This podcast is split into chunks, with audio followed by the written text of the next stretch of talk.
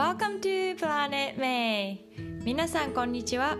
このポッドキャストでは私メイが海外生活やビーガンライフバイリンガル教育読書を通して学んだことをメキシコからお届けしています。皆さん今日はどんな一日をお過ごしでしょうか、えー、私はですねあのー、最近インスタもたまにこう写真をアップするようになりましたのでいろんなリスナーさんからあの DM ダイレクトでメッセージいただくことが増えてその中で、えーと、今日は一つですねいただいた感想をちょっと紹介したいなと思います。えー、ポッドキャストでメイさんを知り朝のウォーキングでいつも聞いていますありがとうございますヴィーガンライフや海外生活のお話はもちろんですが声や言葉遣いが素敵で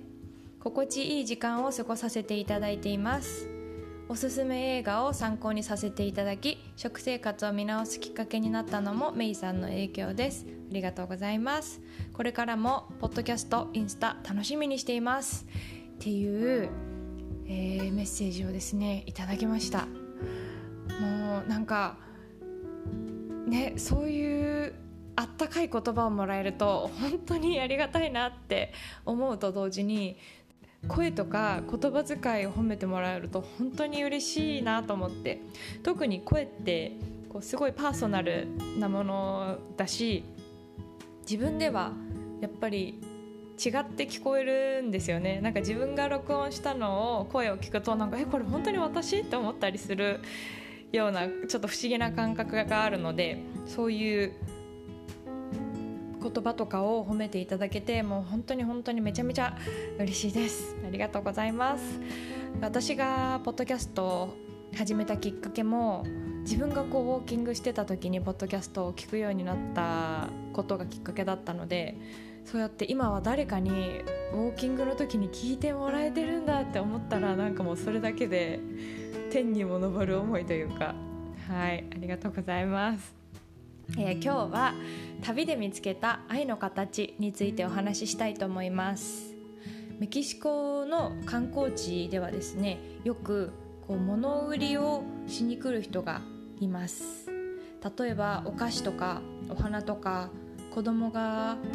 喜ぶような楽しめるようなおもちゃとかそういうものをあの観光客に声をかけて売りに来るんですけれどもうん中にはですね子供が売りに来たりもするんですね。なんかまあ多分大人が売ってきなさいって言ってるんだと思うんですけどなんか子供がこうねあのセニョリータありませんかみたいな感じで来たりするとなんかもう本当にはあなんか私にできることないかなって気持ちになるんですけどうん、なんかこう家族でぞろぞろみんなでね赤ちゃんとか抱えて売りに来てる人もいますし、うん、できるだけ何かこうまあ変えたらとは思うんですけどでもやっぱりねお菓子ばっかりこう食べてるわけにもいかないですしあと食事中にレストランのあの外の席で座ってるとそういう人がたくさん来るんですけどこう食事中特に衛生面もね気になるのでお金をちょっと触りたくないなっていうこともあって「あのグラシアス」って言って断ったりするんですけど、うんまあ、断るとね次の人のところにこうそういう人は行かれているんですけど、うん、その中でレストランでですね夜ご飯を食べてた時に一組のカップルがブレスレットを売りに来たんですね。で、まあ、ちょうどご飯を食べ始めた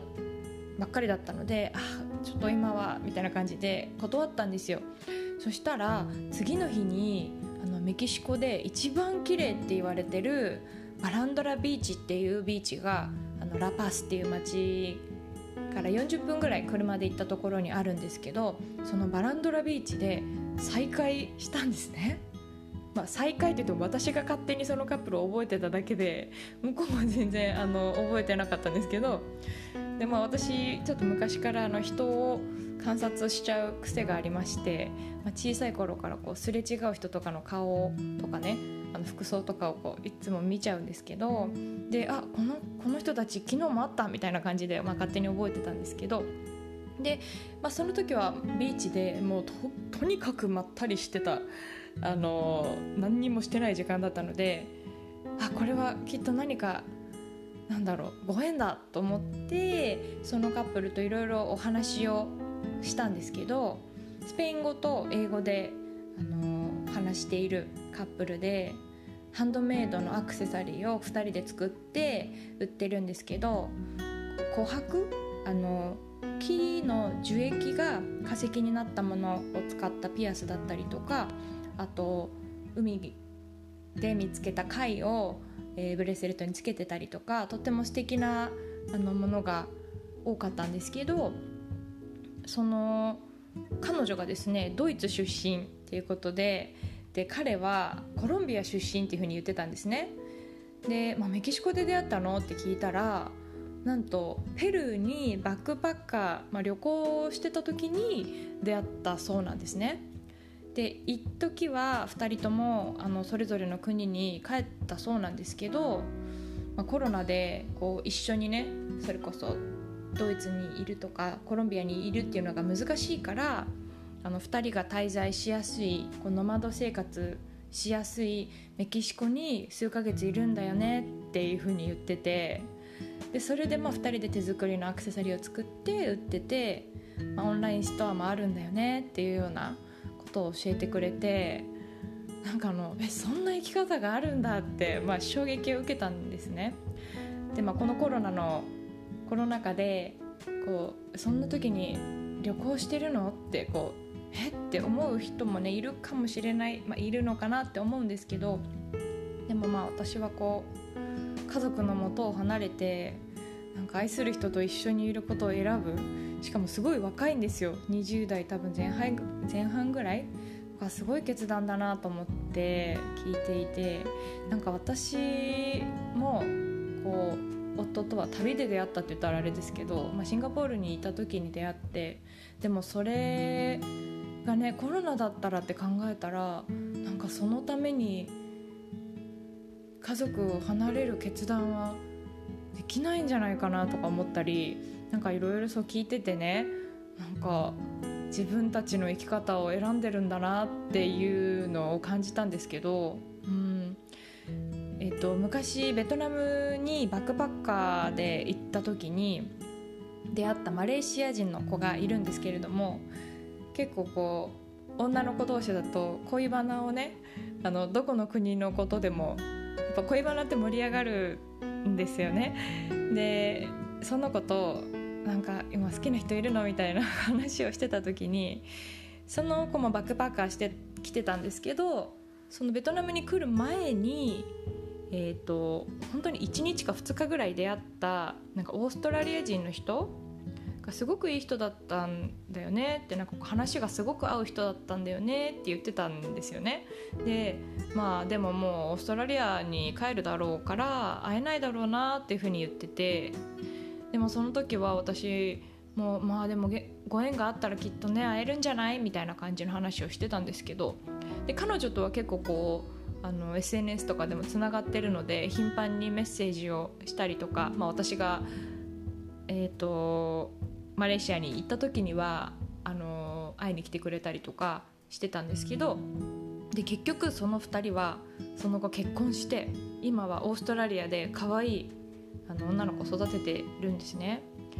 で、まあ、旅に出るとこう思いもよらない出会いがあるんだなっていうことを改めて感じてあとまあそのその人たちのストーリーをね聞くことができてやっぱ人それぞれ